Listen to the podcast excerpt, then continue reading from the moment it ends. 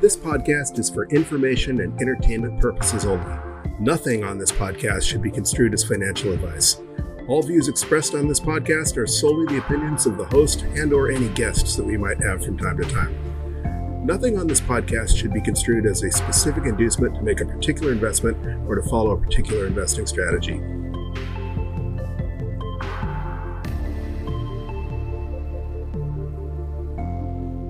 Hello, you sexy sat stackers, and welcome to the latest episode of the Bitcoin Bulletin Podcast. As usual, I am Chris, and today is Wednesday, February 14th, 2024. That means two things. It means it is Valentine's Day or Singles Appreciation Day, depending on your point of view. And it also means that today is DCA Wednesday. So we're going to grow that Bitcoin stack a little bit later on in the podcast. But before that, I just wanted to mention that there's a few things I want to talk about today. First of all, inflation just won't go away. But despite that, Bitcoin is pumping as the ETFs soak up more than 10 times the daily supply of freshly mined Bitcoin. And that and, that and, and that as we are now less than 10,000 blocks away from the halving. Of course, here on the Space Coast, rockets are launching, rockets are landing with their accompanying sonic booms. And CSW continues to get absolutely humiliated in a court across the pond. I'd have to say, all in all, it's been a glorious day. But before we get into all that and more, let's take a real quick look at the vital statistics. As I mentioned, today is Wednesday, February 14th, Valentine's Day. Uh, I was going to say Happy Singles Appreciation Day, but it sure seems like we're getting a pleb baby boom. A lot of you plebs are finding the love of your life, getting married, starting families. At least that's the way it appears on Bitcoin Twitter. Uh, of course, those of us that are a little bit older are way ahead of you on that ball game, but uh, it doesn't seem like you know the meme is when girlfriend oftentimes on on Bitcoin Twitter on Reddit, but it, it looks like a lot of you have found your girlfriends already based on the number of baby pictures I see. Katie the Russian was posting her uh, ultrasounds the other day, and uh, I forget who else was. Was Roman Martinez, Chimbera?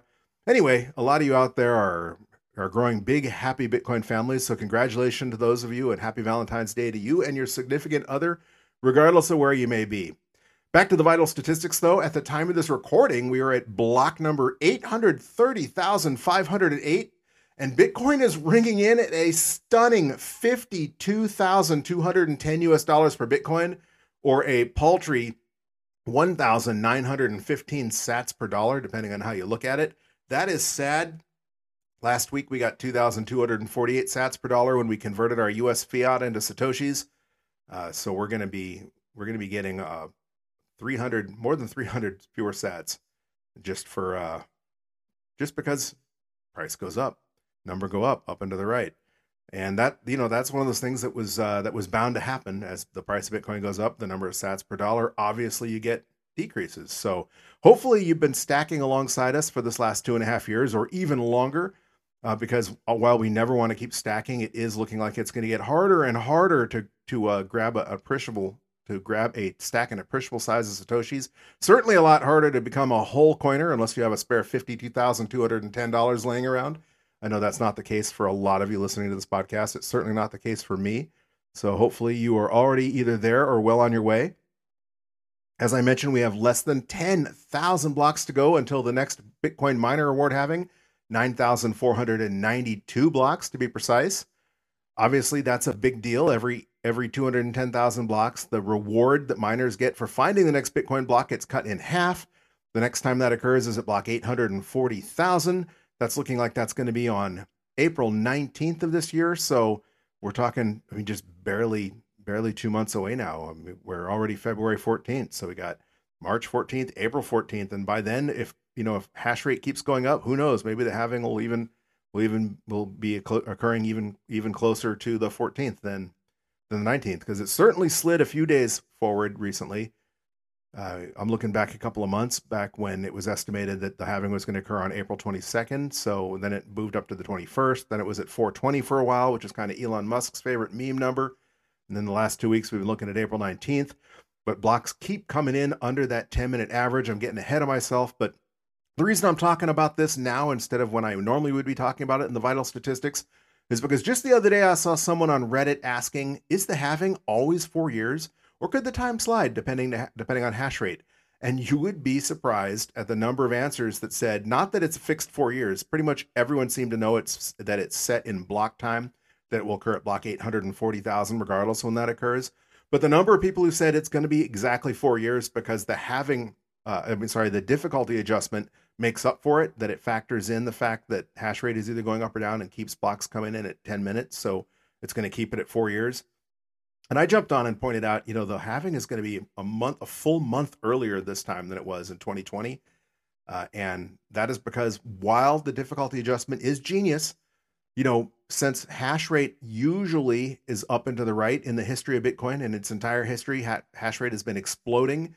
Uh, that every time the difficulty adjustment kicks in to bring block times in line to that 10 minute average, well, additional hash rate comes online. And so we start getting faster than 10 minutes again. And so there's another difficulty adjustment that increases the difficulty to slow down those block times, but then more hash rate gets poured onto the network. And that's why we've seen the estimate slide from April, I guess, as far as April 24th, just a couple of months ago, to now looking at April 19th. And it is possible that hash rate, you know, does decrease, and it does that from time to time. For example, during either the hot summers or the cold winters in Texas, when a lot of the miners shut down uh, to help balance the grid. Um, you know, we we have seen hash rate temporarily fall off in 2020 when we had the China mining ban. We saw like almost a third of hash rate fall off, but within a few months it was all back on. So just like while Bitcoin price goes up and down, if you zoom out and look at the overall trend, it's consistently up and to the right. Same thing with with hash rate, with network hash power securing the network. So um, to uh, answer your question, if you are out there listening on Reddit, the uh, the you know the the halving time frame again, it's not set in human time; it's set at every two hundred and ten thousand blocks. But those blocks, in general, the halving is, has has progressed where it, been, it is slightly earlier than than three years. Uh, I'm sorry, slightly earlier than four years because of the increasing hash rate on the network, and that obviously We've seen that play out just in the last couple weeks, watching the the halving date move up to as early as April 19th. Of course, we won't know when that's going to happen until it happens. Even on the day of the halving, it's always possible to get a couple periods where you have one or two hour block times, because again, it's you know it's an this is just an average we're talking about. Uh, and I remember last year, last not year, last halving in 2020, most of the halving parties, of course, were online because they had the thing going on. You couldn't really travel, let alone travel internationally. So I think Bitcoin Magazine had one of the biggest podcasts or one of the biggest um, live streams events where you could, you know, log in and participate or just watch as they counted down towards the halving. I think they're doing again, again that again this year. Although I wouldn't count on them being the biggest because a lot of Bitcoiners, especially maxis, are a little bit less than happy with Bitcoin Magazine uh, for their their shenanigans when it comes to the wizards etc. But uh, we've talked about that plenty, and I'm getting way off track. So let's get back to the vital statistics. And this is a big one. Bitcoin's current price gives it a market capitalization of $1.02 trillion. That is more than $100 billion more than last DCA Wednesday. And above that magic number, that $1 trillion mark that I said, this is the magic number when the traditional financial media is going to sit up and notice. This is when Bitcoin has joined the ranks of the big boys as far as they're concerned. This is a big deal. If Bitcoin stays above that 1.2, 1.02 trillion or explodes even further in price, uh, maybe we will get a new all time high before the halving. I doubt it. I wouldn't put my money on it. I know a lot of people are betting on that happening. But again, this isn't a normal halving cycle. As we mentioned, the ETFs are soaking up way more Bitcoin than is being uh, mined by Bitcoin miners. The majority of Bitcoin for sale on exchanges is the result of commercial mining operations selling some of their Bitcoin to pay for their expenses with all that Bitcoin being soaked up by BlackRock and Fidelity and the other Bitcoin ETFs out there, uh, and and and and additional entities above and beyond that, as we'll get into in the future, in a little bit in the future. The future being about two minutes from now. Uh, things are getting exciting. You know, we're we're talking Wall Street FOMO and not just pleb FOMO. So, uh, you know, we could get a pullback. We saw that before. It wouldn't be unusual. The previous halvings have all had some sort of big pullback right before the halving date. Traditionally, we cross the halving about three to three and a half times high, uh, three and a half times higher than the cycle low, which would mean we should be about 45,000 to 48,000 on halving day. But again, you know, Bitcoin's going to do what Bitcoin's going to do, and we won't know what that is until after it's already occurred. So sit back, buckle up. I hope you got enough Satoshi stacked. If not, hopefully you're stacking more alongside us today because time is running out. And speaking of time running out, For those of you who value your wealth in shiny yellow rocks, it's currently going to cost you 25.7 ounces of gold to purchase just one Bitcoin. That is 3.8 ounces more than just last Wednesday. That is almost a quarter pound of gold more to purchase just one Bitcoin than last week. I keep saying you get Bitcoin at the price you deserve. If you're a gold bug and you're holding on to your gold and not not uh not getting off a zero, if if I mean uh, there's plenty of gold bugs out there like Lawrence Lepard that are also Bitcoin maxis, or at least into Bitcoin. And then, of course, you got the Peter Schiffs of the world who are gold or nothing, at least as far as their public persona and their tweets are concerned. If you're one of those Mr. Grudge Myers, one of those Peter Schiff type gold bugs who just won't let go of your gold, you're gold only, uh, you know, you get the price of Bitcoin. You get Bitcoin at the price you deserve. Right now, that's 25.7 ounces of gold, but it is going to be, I mean, just a matter of time before we're talking pounds of gold per Bitcoin. I have already said multiple times that we're going to see Bitcoin measured in terms of pounds of gold by the end of 2024. Uh, we might see that by the by the summer of 2024 at this rate because you know we're already really close to two pounds of gold for just one Bitcoin. Uh, if we get another four ounce increase, all of a sudden we're talking 29 ounces of gold, you know, per one Bitcoin, almost 30 ounces of gold per Bitcoin, which is just two ounces shy of the two pound mark. And I think once we're talking more than two, two and a half pounds of gold, that's when you kind of stop referring to it in terms of ounces and start talking about pounds. Uh, but I'm getting ahead of myself once again. For those of you who value your wealth in pizza, one Bitcoin will currently purchase you 2,920 large pepperoni pizzas from Papa John's. That is now more than eight years of pizza. One large pepperoni pizza a day for more than eight years. Between between last Wednesday and this Wednesday, your Bitcoin will now purchase you an additional year's worth of pizza as far as feeding your family once a day, or at least eating once a day. I know, uh, like you took exception when I said uh, it'll feed your family once a day. That uh, that I hadn't met your family, and of course, a large pepperoni pizza doesn't feed my family either. So, um, you know what I mean. The point being, you can purchase now more than uh, uh, you can. I keep having trouble spitting this out, and this has been two years. I've been I've been saying the same statistic. I keep saying more than one pizza a day. I guess technically it is more than one pizza a day up into eight years, or at least one pizza a day for eight years for just one Bitcoin.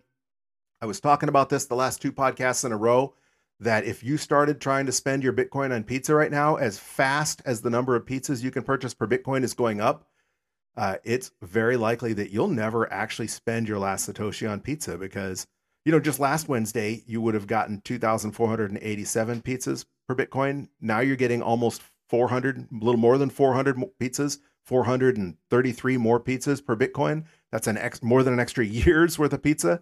And by next Wednesday, who knows what that will be? Easily eight years from now, we're talking two cycles from now. So, you know, if you're a firm believer that Bitcoin will be worth more than a million dollars per Bitcoin uh, after two more cycles, maybe 10 million, there are people predicting a billion dollar Bitcoin, you know, at one point in time. It's conceivable that your Bitcoin will be going up in value in pizza terms faster than you can spend it if all you're spending it on is pizza. And that's really cool to think that if you have just one Bitcoin, if nothing else, at least you can eat one pizza a day every day for a minimum of four years. Correction, eight years at this point. Uh, so, you know, there's some security for you. Speaking of Bitcoin, speaking of activity, speaking of on chain, Clark Moody's teeny weeny mempool, as Marty Bent likes to call it, has currently 91 blocks worth of transactions pending. That's down from the 104 last week and the 112 the week before that and the 128 the week before that. So, according to his mempool statistics, transaction volume has slowed down a little bit, although uh, that's kind of a contentious statistic because he limits the size of his mempool and to the default, mind you, which most mempools do, and that a lot of the transactions are uh, low fee transactions, which which certain mempools exclude because they're below a certain a certain fee value. So while they're still technically out there in the mempool, the universe that is the mempool of pending transactions, they might not be in your mempool. They're certainly not in Clark Moody's mempool. But we keep discussing his mempool because we have every week for two and a half years, more than two and a half years. So even though, uh, even though people have, even though there's a debate about whether or not his mempool accurately reflects the overall mempool, for the purpose of consistency, we're going to keep we're going to keep looking at that statistic.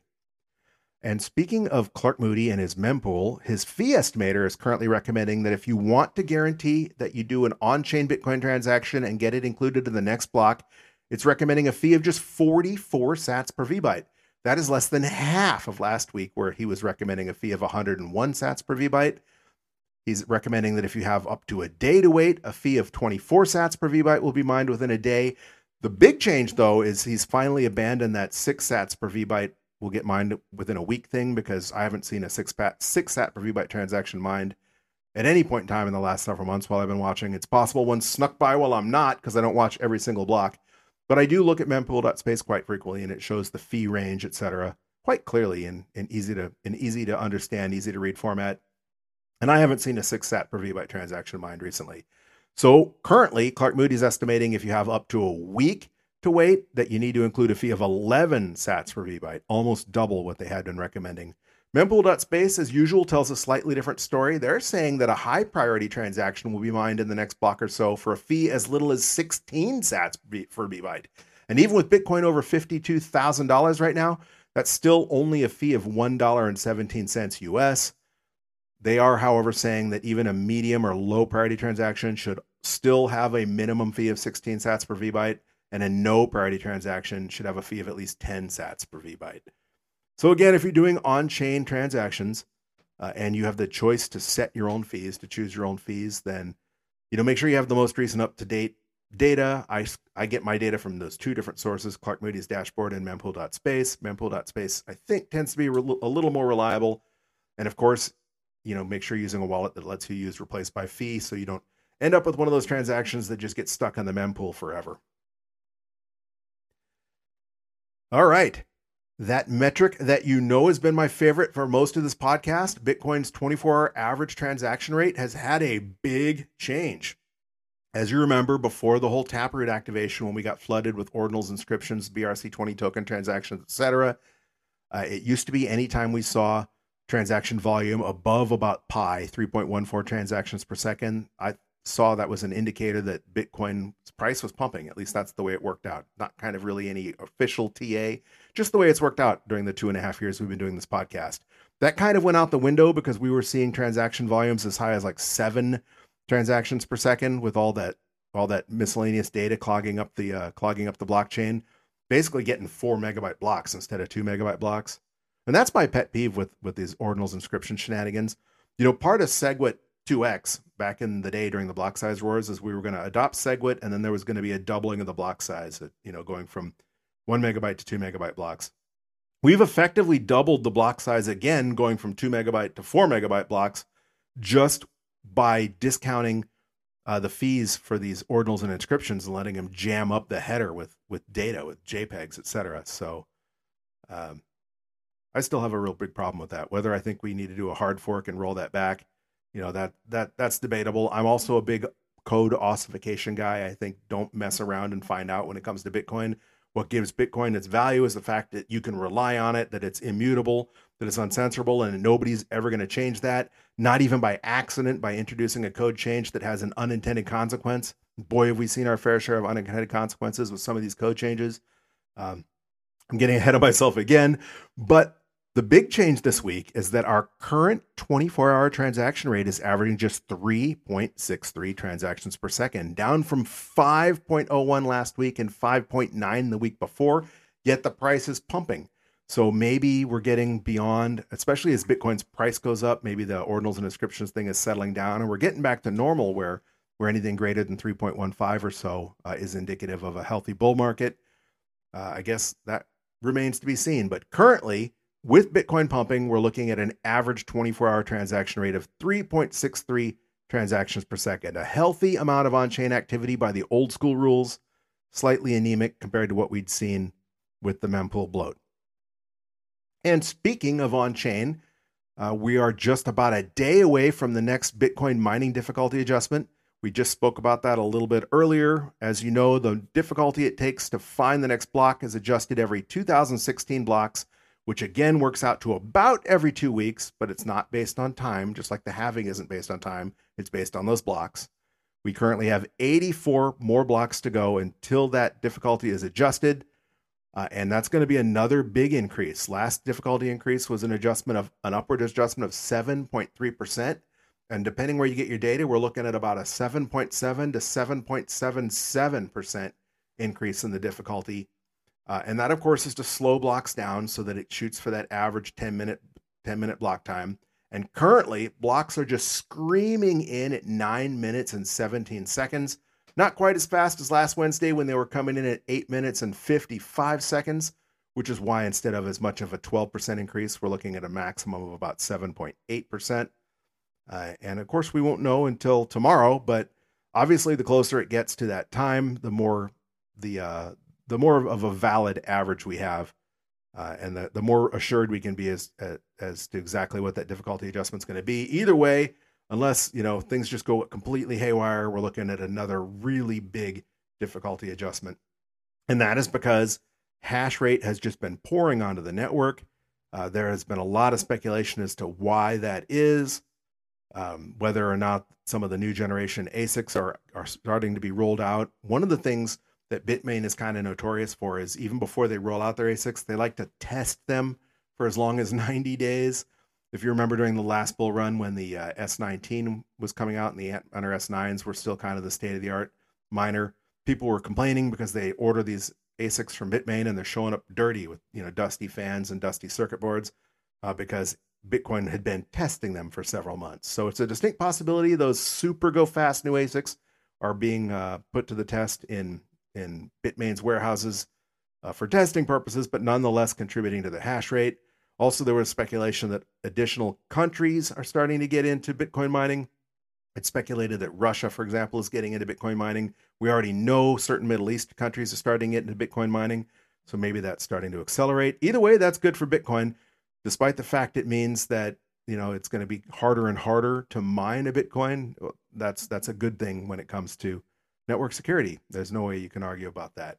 All right, real quick, I want to thank you for listening on your favorite podcasting 2.0 apps. Podcasting 2 app 2.0 apps such as Fountain allow you to earn sats for listening to your favorite podcasts, but they also allow you to help support your favorite podcasts through the value for value model by streaming sats on a per minute basis or by sending a boost, which is a one time basically tip to the podcast where you can send a shout out, a message to your favorite podcast. But because it's a lightning transaction, it comes with some sats. And we have two shout outs to read. One of them is from two episodes ago, and that's because Leggy, longtime supporter of the podcast, squeaked one in right under the wire. In fact, uh, he he boosted us for episode 147, which was January 31st, and the boost came in after I was already in the studio recording. And Leggy sent 2,222 sats and said, "OMG, mining going nuts?" Question mark. Last minute boost! Exclamation point. And boy, it was a last minute a last minute boost, and yeah, mining certainly is going nuts. Uh, and despite the fact I do a little bit of home mining on the side, which means I'm going to be getting less satoshis, you know, I'm mining at a loss anyway. So uh, it is what it is, and I kind of like mining even at a loss because it's kind of the ultimate form of dollar cost averaging, where you know we're going to purchase consistently regardless of price. Mining is definitely stacking consistently regardless of price. If you have a certain amount of hash rate until the next difficulty adjustment, you're going to get a specific number of sats per day, and it doesn't matter what the price of Bitcoin is. So thank you for that boost, Leggy. Leggy also sent a second boost a few days later, and this is to boost the last episode, episode 148, which was last Wednesday, February 7th, for DCA Stack 133. And Leggy took a little bit of exception with what I said about Bitcoin mining and and demand response, boosting us 2,222 sats, saying, "I don't think there is a agreement from the from the miners to turn off the rigs when power is needed." They simply trade their power on the energy market, and when price Prices rise, it is more lucrative to sell the power than to mine. Outcome is the same. BTC fixes the incentives. And technically, you're right, Leggy, uh, but technically, so am I. It's one of those things. This might just be a semantic thing where um, I guess it depends on what the definition of agreement is. Of course, different miners in different places of the world have different agreements, different power contracts. They get their power in different ways. For example, uh, you know, there are a couple of places in the United States where the Bitcoin miners are attached to a, a, either a coal generating station or there's even one attached to a nuclear generating station, and so they get cheap, abundant power. Obviously, for them, when when power is expensive during a time high time of high demand, uh, it becomes less profitable to mine Bitcoin, and so of course that's just a market incentive to turn off the Bitcoin. However, There are specific places in the United States, like Texas, for example, where miners do in fact have written agreements with the grid to turn off their rigs in certain circumstances. ERCOT is the big mining grid uh, administrator in the state of Texas, and they have what's called the Demand Response Program. You can find out all about it at www.ercot.com slash services slash program slash load. And basically, they have three types of demand response. And on their website, they say demand response provides ERCOT provides the ERCOT market with valuable reliability and economic services by helping to preserve system reliability, enhancing competition, mitigating price spikes, and encouraging the demand side of the market to respond better to wholesale price signals. And they go on to list three types of demand response. There is the voluntary load response. A customer may decide independently to reduce consumption from its scheduled or anticipated level in response to price signals or high demand on the ERCOT system. This is what Leggy was talking about, where the market decides whether it's worth them or not. This is known as voluntary load response. However, and I'm, I'm adding here, even participating in voluntary load response is still subject to an agreement, still subject to a contract. If you are in Texas and you're a commercial miner, I think even if you're a, a, an individual mining for your home, you you still have to uh, contract with ERCOT to purchase your power because Texas does things a little bit differently, where you can get your power from a variety of providers, et cetera. Not providers. ERCOT is going to be your administrator, but I'm a little bit over my skis here because I don't live in Texas and I and I don't actually have anything concrete in front of my head, but I have friends in Texas. I've driven through Texas numerous times. But the point being, if you're a commercial company, if you're a Bitcoin miner, uh, you have a you have a retail contract. So technically, a contract is an agreement. I'm not trying to split hairs split hairs here because Leggy's certainly correct, and this doesn't apply to anyone other than those people in Texas in the first place. So, um, but they go on to say, depending how the retail contract with their load service entity is structured, these customers may have the opportunity to benefit financially during periods when wholesale market prices are high. ERCOT encourages customers to check with their LSE, LSE retail electric provider, municipally owned utility, or electric cooperative to find out whether voluntary load response products are available to them. The next type of demand response ERCOT has is emergency response. ERCOT procures emergency response services by selecting qualified loads, like miners, my words, and generators, including aggregations of load and generators, to make themselves available for deployment in an electric grid emergency. ERS decreases the likelihood of system wide load shedding by paying qualified scheduling entities to make arrangements with residential, commercial, and industrial participants to either reduce consumption or increase generation across the grid when called upon by ERCOT. These participants are required to provide agreed upon amounts of megawatts within 10 to 30 minutes to help prevent or alleviate an actual or anticipated energy alert event. So, once again, this is kind of one of those situations where it's, it's kind of semantics. Uh, and we have a variety of situations, even in Texas, that the various mining companies uh, can uh, be subject to. For example, we had a couple of different weather events. We had two really hot summers and two really cold winters in Texas that affected mining. Most recently, the, the cold front about a month ago. Um, but getting back to the really hot summer last summer, Cointelegraph wrote a couple of articles. The first entitled "Riot Platform says Texas Energy Strategy reduced production costs by 31 million."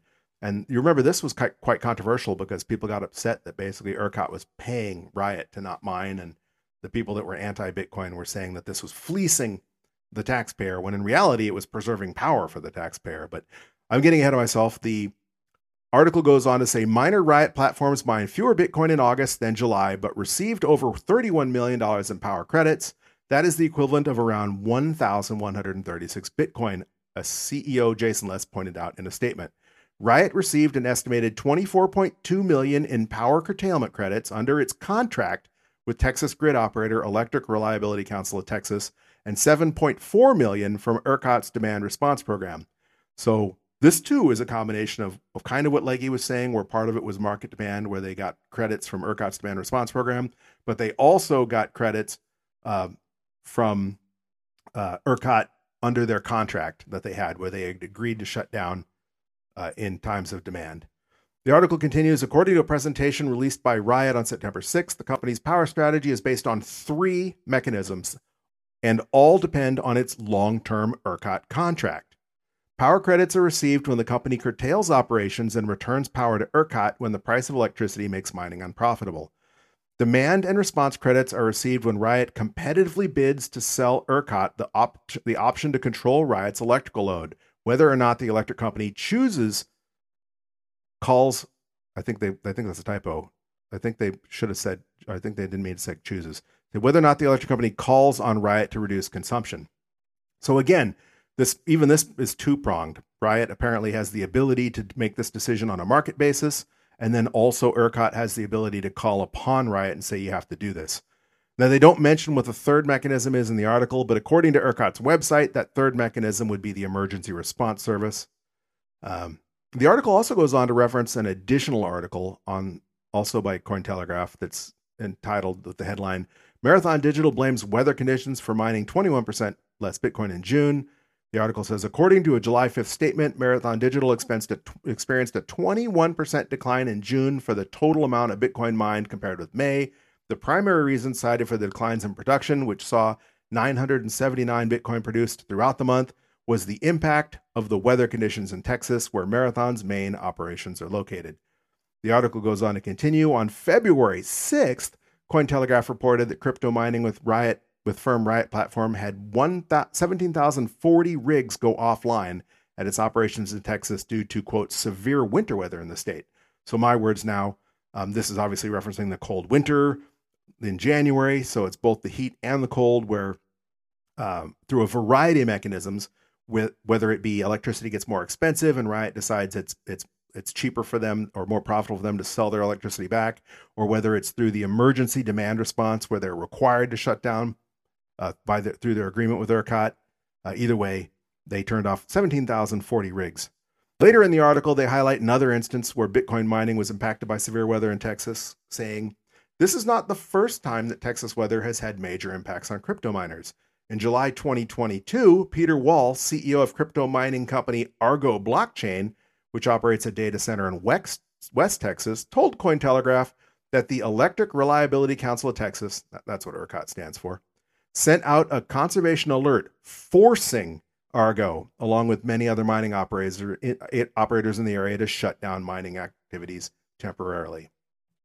So this is semantics, uh, and I guess it's one of those things where it depends. Uh, I'm not an attorney, but I've taken many law and legal classes, and the, the, the stereotypical response if you're taking a law class or if you're going into law school and you ask your professor a question, the answer is always it depends. That's the legalese answer. It depends. And in this case, it certainly does depend. So in Texas, which is just one state in the United States, just one place where Bitcoin is mined, miners have a variety of options available to them to turn their miners off, to sell the electricity back to the grid, to not use the electricity they were going to use.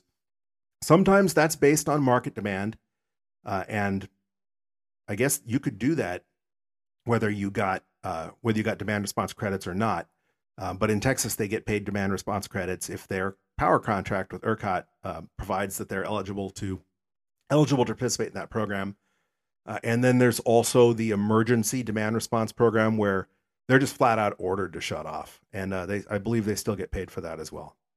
All right, so hey, Leggy, thank you for those for those both those shout outs. Sorry I didn't get to the one uh, more timely because it was meant to be two episodes ago, but uh, I got my podcast recorded a couple hours earlier than normal last week uh, because I had some things going on, and apparently uh, our our ships crossed in the night. So uh, I do apologize, but we got that read.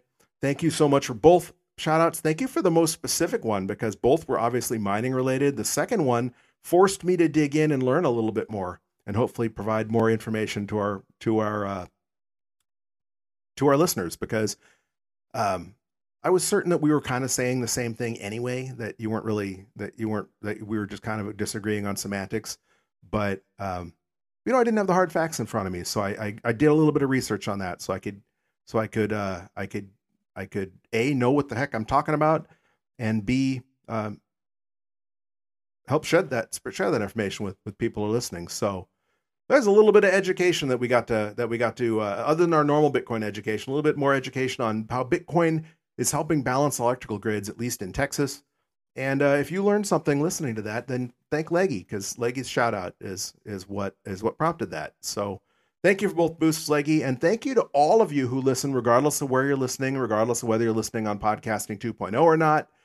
Uh, and speaking of our listeners, once again, our geographic distribution of listeners remains exactly the same. Our top 10 countries are as follows. Number one remains the United States. So thank you to those of you listening right here in the United States of America. Number two remains Argentina. So again, muchos gracias, amigos, in Argentina. Number three remains Germany. Dankeschön, mein Freunds in Deutschland. Number four remains Luxembourg. Dankeschön, mein Freunds in Luxembourg. Morien, to those of you listening in Luxembourg. Number five remains Canada.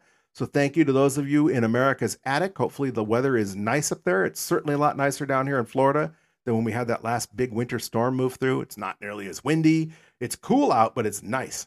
So um, us Floridians are probably wearing jackets tonight. But if you're down here visiting from anywhere else in the country, you're probably wearing shorts and a t-shirt. Number six remains Spain. Muchas gracias, amigos, in Spain. Number seven remains Colombia. Muchas gracias, amigos, in Colombia. Number eight remains Sweden. I'm going to have to take it upon myself to learn how to say thank you to our friends in Sweden. Or you can DM me and let me know if you're listening and you want to and you want to help me say it properly. Because, for example, Leggy told me that there's also Luxembourgish, where Morian is a as a greeting in Luxembourgish, as opposed to just muchas gracias or Dankeschön, mein friends, in Luxembourg, which is German. So if you're listening from Sweden and you want to help me out, give me a, a DM on Twitter at BTC Bulletin Pod, at BTC like Bitcoin Bulletin Pod and let me know how to say thank you and hello to those of you listening in Sweden. Number nine remains the United Kingdom. Again, thank you to those of you on the other side of the pond in our cousin England. Number 10 remains Venezuela. Again, muchos gracias, amigos in Venezuela. And thank you to those of you listening, regardless where you're listening, because there's a lot of companies hovering, companies, countries hovering just outside the top 10. Uh, it wouldn't take more than one or two listeners probably to bump your country into the top 10, especially if you're in Mexico, which, which has consistently been number 11 uh, just just a handful of listeners fewer than listening listening in Venezuela. All right, on to the news. Obviously, the big surprise news on Monday was that inflation came in a little hotter than it was expected. This caused the markets to crash. Even the price of Bitcoin went down a little bit on Monday before bouncing back up above 52,000 today. Bloomberg.com read the headline Inflation surprise. Transitory gives way to intransigent and maybe overheating. The stubbornness of sticky prices, fueled partly by rising wages, is what the Fed feared from the outset, and it's happening. Uh, Yahoo Finance ran the headline Inflation, consumer prices rise 3.1% in January, defying forecasts for a faster slowdown. They go on to say U.S. consumer prices rose more than expected in January, according to the latest data from the Bureau of Labor Statistics released Tuesday morning. The consumer price index rose 0.3% over the previous month and 3.1% over the prior year in January, but slightly higher than December's 0.2% month over month increase, uh, but a deceleration from December's 3.4% annual gain. Both measures, both measures were higher compared to economists' forecasts of a 0.2% month over month increase and a 2.9% annual increase, according to data from Bloomberg. Of course, this is my words now. If you go on to the core basis where they strip out volatile costs food and gasoline, etc., inflation was even higher. Don't worry though, if you have faith in humanity, any faith that is, that humanity is finally waking up to the fact that inflation is caused by reckless or worse, malicious monetary policy, rest assured that is not the case. The average idiot out there still has no clue. TheHill.com ran the headline just nine hours ago. Corporate greed increasingly seen as a major cause of inflation, according to a poll. A new poll found that three in five Americans now say corporate greed is a major cause of inflation. That's a 15% jump to 59% from 44% in January 2022, according to a new poll from Navigator Research.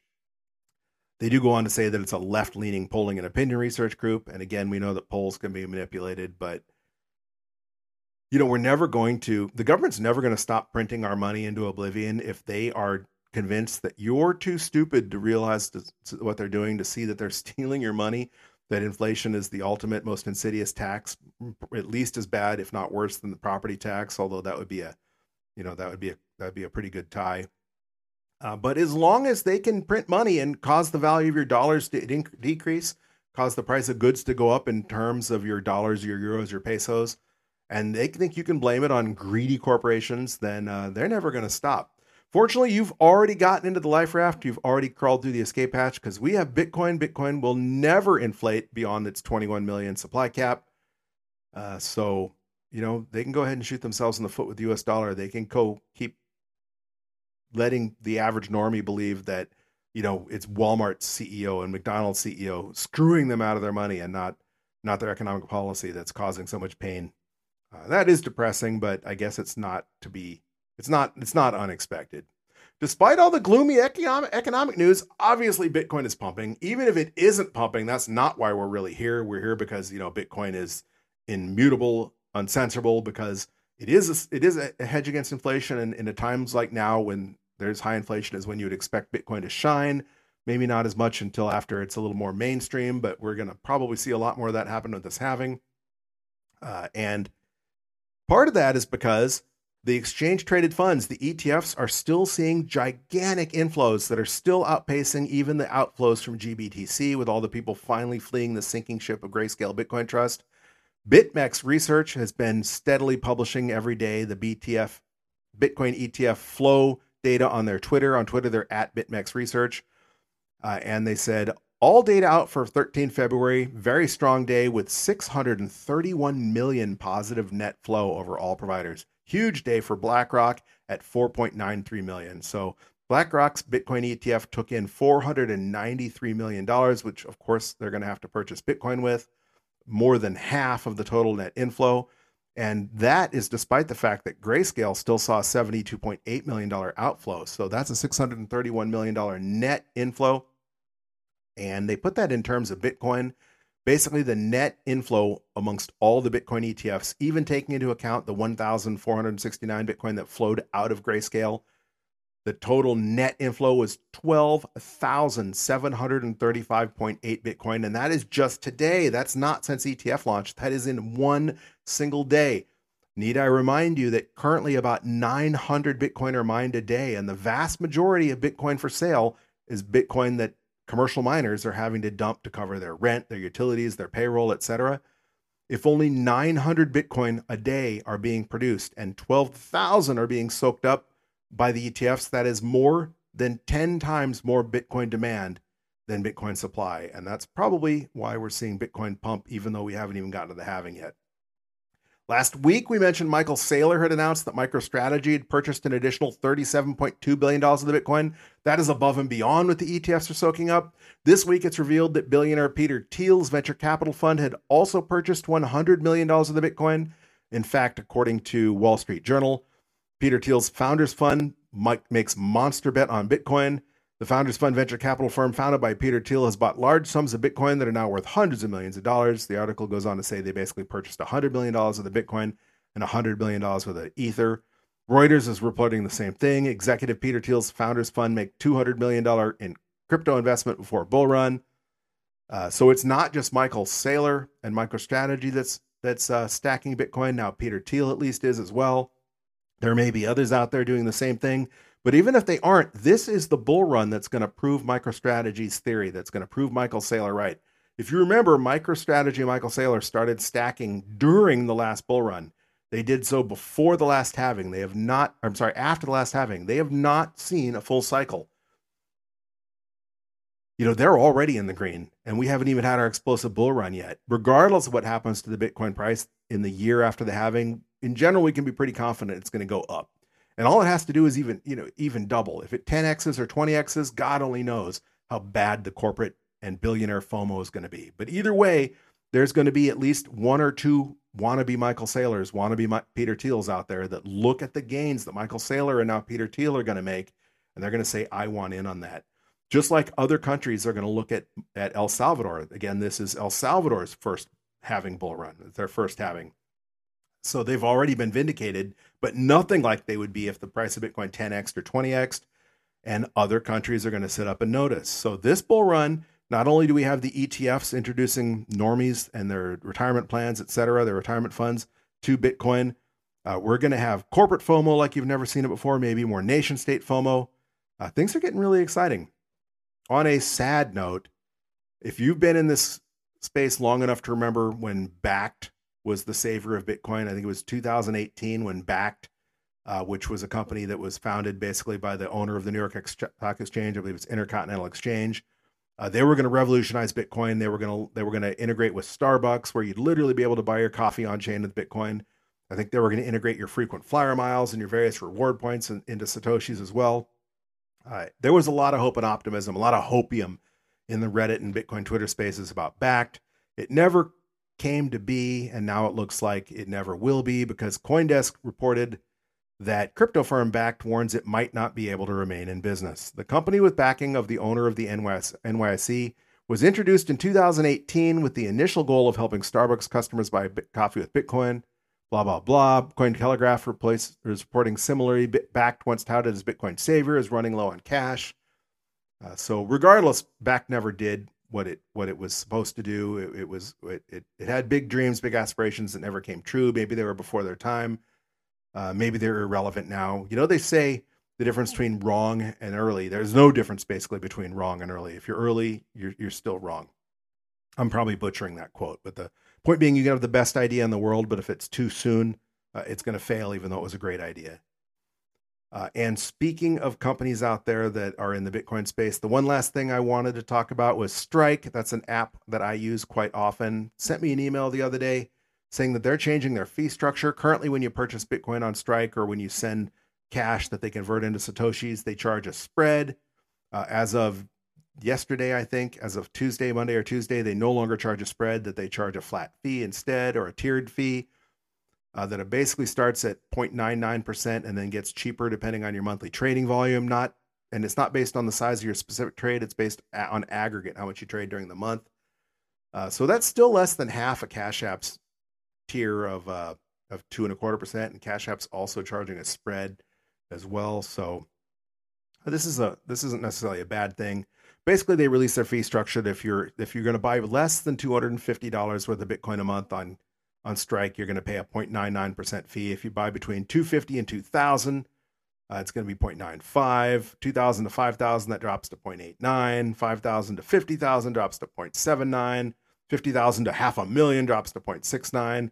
And above a half million drops to 0.59. So most of us are going to be in that 0.99% fee range or 0.95% fee range if you're buying between 250 and 5 or 250 and $2,000 a month.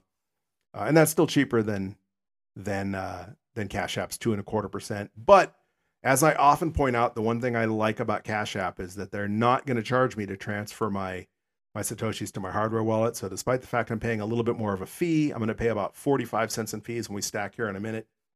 But I'm not going to pay that dollar 17, dollar 50 or whatever in mining fees. So it all comes out in the wash.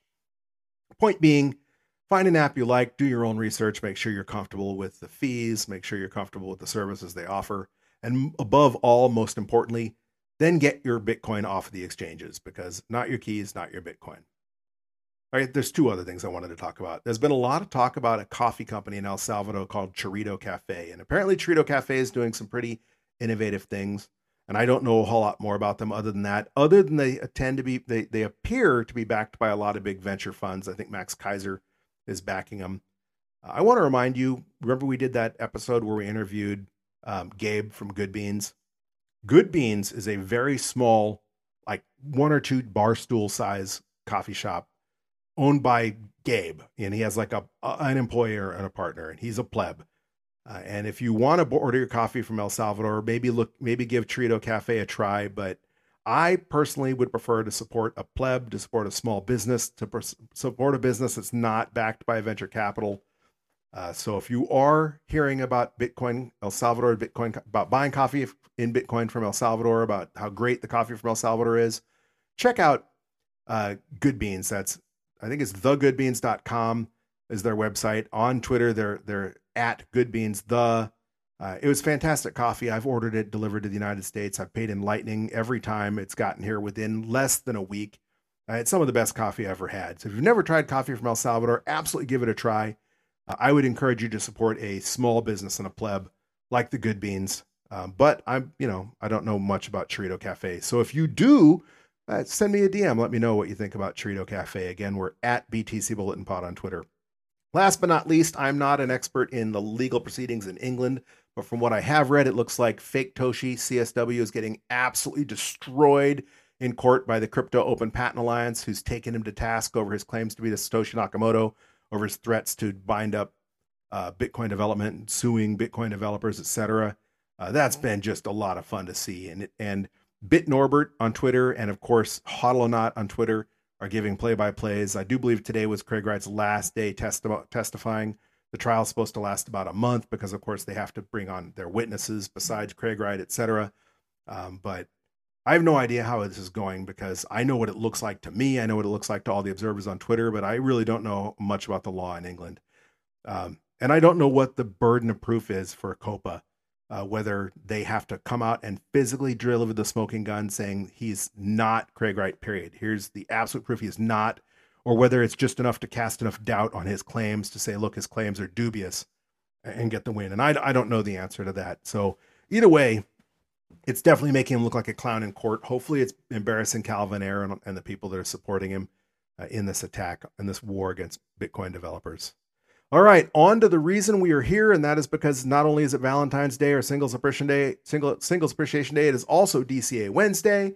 For those of you who don't know, DCA is short for dollar cost averaging, and dollar cost averaging is an investment strategy where you invest your money in equal portions at regular intervals, regardless of price. For example, this is going to be our 134th stack. We started stacking all the way back on Wednesday, July 28th, 2021. So far, stacking 133 times. Our equal portion was I chose $20 because I wanted to choose an amount that was small enough that almost anyone listening to this podcast should be able to come up with $20 a week.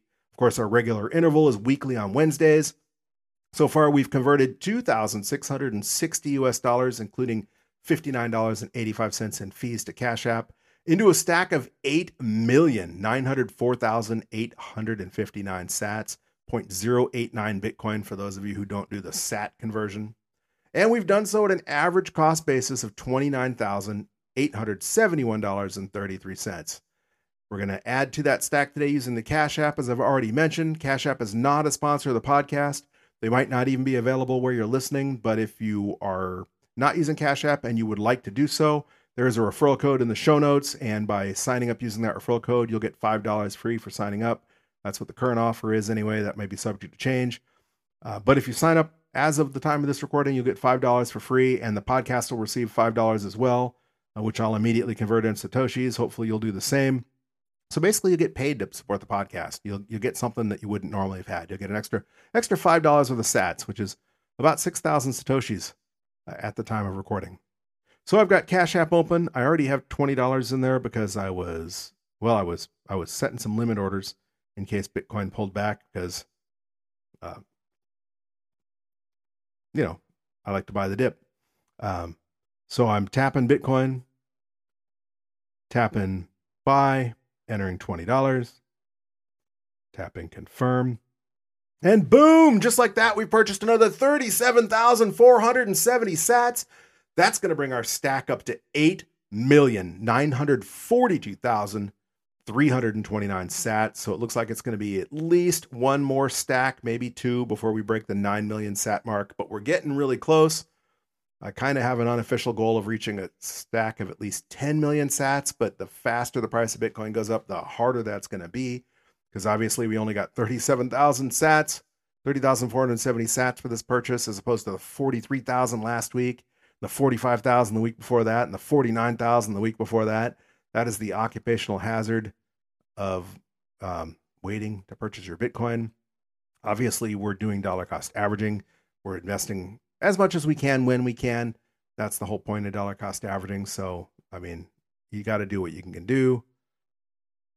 And besides increasing our stack to just shy of 9 million sats, it has also increased our average purchase price. Our average cost basis is now 29,900 $69.82. That's an increase of almost $100. So I think our next stack obviously is going to push us beyond the $30,000 range unless Bitcoin has a big pullback next week. Uh, but still, under $30,000 or even right at $30,000 is a heck of a good price considering Bitcoin is worth $52,000, uh, $52,175 at this moment because that's that's what we just paid, $52,175. And that's not too shabby. Of course, if Bitcoin just 2x's and makes $100,000 in this bull run, and I don't think that's unrealistic at all, obviously just a 2x would be a very anemic bull run, that stack would have a value of $8,942.32. If Bitcoin 20x's and makes it to a million dollars, which would not be unheard of at all, Bitcoin's 20, 30x no problem in previous bull runs, you know, previous, previous bull runs uh, that would be a stack worth $89,423.69. Definitely not too shabby for an investment of 2600 and I guess $2,680 now and at just $20 a week. All right, that is all I want to talk about. I need to get this podcast polished up and uploaded before midnight because it certainly is getting close. Before I go, though, I want to ask you to help support the podcast, help feed that algorithm monster by rating or reviewing the podcast, liking or subscribing, or automatically downloading the podcast, depending on what podcast app you're listening to. You have different ways to help rate the podcast and feed that po- that podcast algorithm monster. Also, you can help expose us. You can help expose more people to us on Twitter by following us on Twitter. And again, at Twitter, we are at BTC Bulletin Pod. And I do want to hear what you have to say about this podcast, what you like or don't like. Thank you, Leggy, for your constant continued support of the podcast through shoutouts, uh, through boosts. That is a heck of a cool way to support the podcast. And let me know what you're thinking to give me feedback. But, you know, plebs, you don't have to do that. You can DM me on Twitter, again, at BTC Bulletin Pod. We're also on Nostr, although not as often as I should. Our NPub is in the show notes. And if you're not on Nostr or Twitter, you can just send me an email. Our email is bitcoinbulletin at protonmail.com. I'd like to hear what you have to say. Either way, though, don't forget to join us next Wednesday where we grow that stack together. And either way, keep on stacking those sats, you sexy sat stackers.